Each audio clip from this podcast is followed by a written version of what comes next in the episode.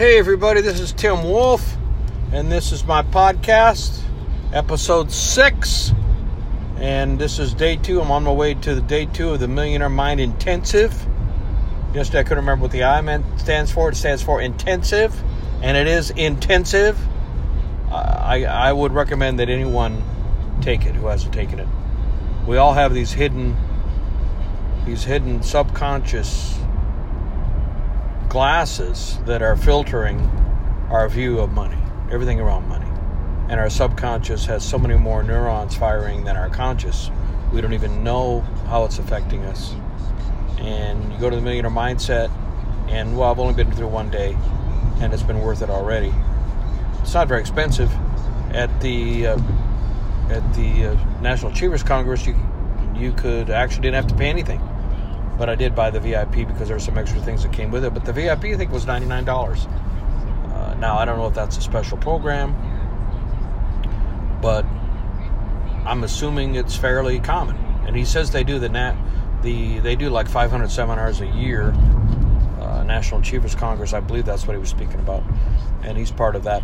Anyway, and and they do just to be warned, they do. I mean, they're not making their big bank on that seminar, especially because you can come for free. Uh, so they do have a, at least, well, yesterday we had one that was probably about half hour he was pitching it. And a number of people signed up. I didn't because I've got so many, so much training on my plate already. And I'm, I'm sure it's good training. Uh, so the one thing that he recommends and you can read this in, in the book, Harvey Eker's book, which I read the day before, finished it the day before the seminar, uh, talking about dividing your money into different categories. And one category is education. 10% of your money should go into education, according to this system, the JAR system. So, investing in yourself is the best investment you can make and all I can say is I'm not not getting paid. There's no affiliate money. I just after one day, it's definitely definitely definitely moving the needle substantially. Uh, wish I would have done it years ago. I think anyone who has parents should get their their probably I don't know what age would be the minimum age, but maybe teenager to help them understand about money. And that's something we don't teach in school, and we should because money is so important in our lives. We can't function in society without it. I mean, yeah, you could go live in a cave and eat berries and birds, but that's not what I mean, anyone that I know is going to do. Uh, it's kind of interesting, just random uh, rabbit trail here, which my friends who know me know that I'm a big rabbit trail guy. And we were uh, flipping through the Netflix and or maybe it was Amazon, all the different channels we got. So many options for watching watching programs if you want to sit down and, and consume some some show. Anyway, and I think it was in Netflix. It was these uh, preppers. Yeah, that's what it was. These people who were planning for a doomsday scenario, apocalyptic scenario, and I think it was one hour show and half hour for each family. And there was this guy who lived in Pennsylvania, and he uh, he lived a few hundred miles from a couple of nuclear reactors, and he was absolutely convinced that there was going to be a radiation leak, and that he would have to have doomsday prepping uh, preparation have done, have had it done and he was he had his wife and his wife's sister and they all lived together. And it seemed like this guy thought about this all day long every day. And on weekends they would do exercises and he had all these his big thing was redundancy and all these ways of getting out. He said you're not going to be able to get out. He had to live close to a, lake or a river and he'd get dressed up in this camouflage you know so he looks like his clothes have things that look like bushes hanging off of them or shrubbery so that he blends right into the, the greenery. And he had all these walkie talkies and this code that he would talk. And and they would do these exercises on the weekend. and he says we think about it constantly. And he had like lots of food and guns, and he spent his entire.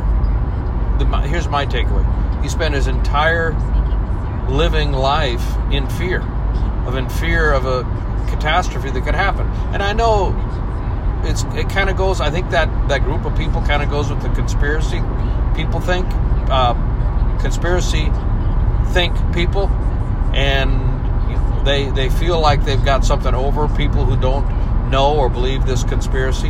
And I think the preppers have that same mentality.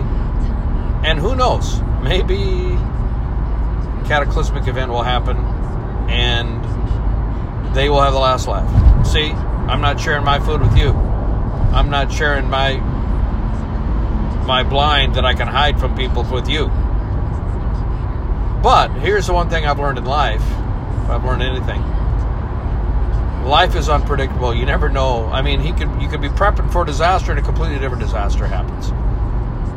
Maybe that's a cop out, but that's my viewpoint. I, I don't want to live in fear. I want to enjoy my life to the fullest. I only have one ride on this merry-go-round, and I'm going to I'm going to maximize it. And that goes right back to money. Money, unless you're going to be a prepper and live in the wilderness and live in a cave and be prepared for that. But even you need money to buy those things to prep you need to buy the food and the camouflage gear and the boat. In a boat and go down the river because that was one way he was going to get away. I don't know why he was leaving, but he where he was going. I mean, what if he wanted to go the other way? And uh, anyway, I'm not going to live in fear, and I'm also not going to let my money, my fears about money, or my preconceptions about money drive my life and I would encourage everyone else to, to do the same thing. And if you can help understand what your your training, or we're all ingrained with with our financial blueprint, how we feel about money, primarily from the ages of one to seven. From parents, TV. If you had TV, we didn't have TV in my house.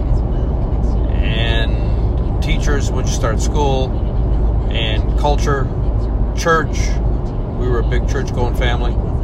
We used to go to church two, three times a week. Sunday morning, Sunday night.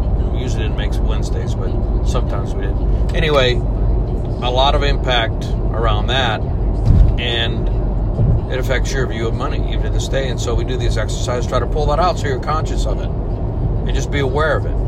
And that's the first step: become aware of it, and then try to deprogram it so it doesn't drive your decisions subconsciously uh, sabotage your money decisions. So anyway, that's that's going to be the end of my podcast this morning.